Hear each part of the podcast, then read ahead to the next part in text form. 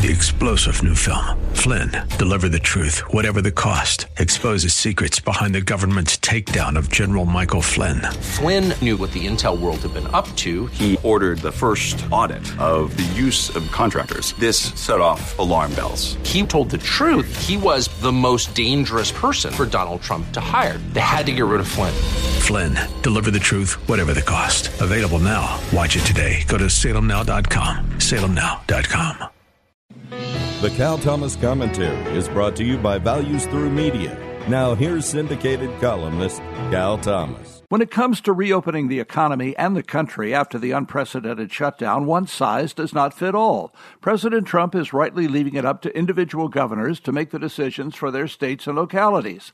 Democrats in Congress, led by Speaker Nancy Pelosi, say it's too dangerous to start reopening now. One has to look at her motives and not her pronouncements. Her motives and those of virtually every other Democrat is to defeat Donald Trump in the November election. No matter what it takes, including massive job losses and increasing debt, it doesn't matter to them in the pursuit of this singular goal. Everything else they've tried to ruin the president has failed. Now they're trying to ruin the country. It's unpatriotic as well as pathetic. We can and should start with those states that have had little or no exposure to the virus while continuing to practice healthy behavior for now.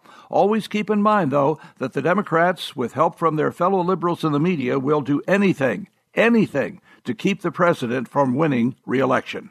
I'm Cal Thomas. For a free copy of today's commentary, visit calthomas.com or write us at Values Through Media, P.O. Box 373340, Key Largo, Florida 33037. That's P.O. Box 373340, Key Largo, Florida 33037. Please specify the date and subject. Your tax deductible gifts to Values Through Media help support us. Listen again next time for the Cal Thomas Commentary.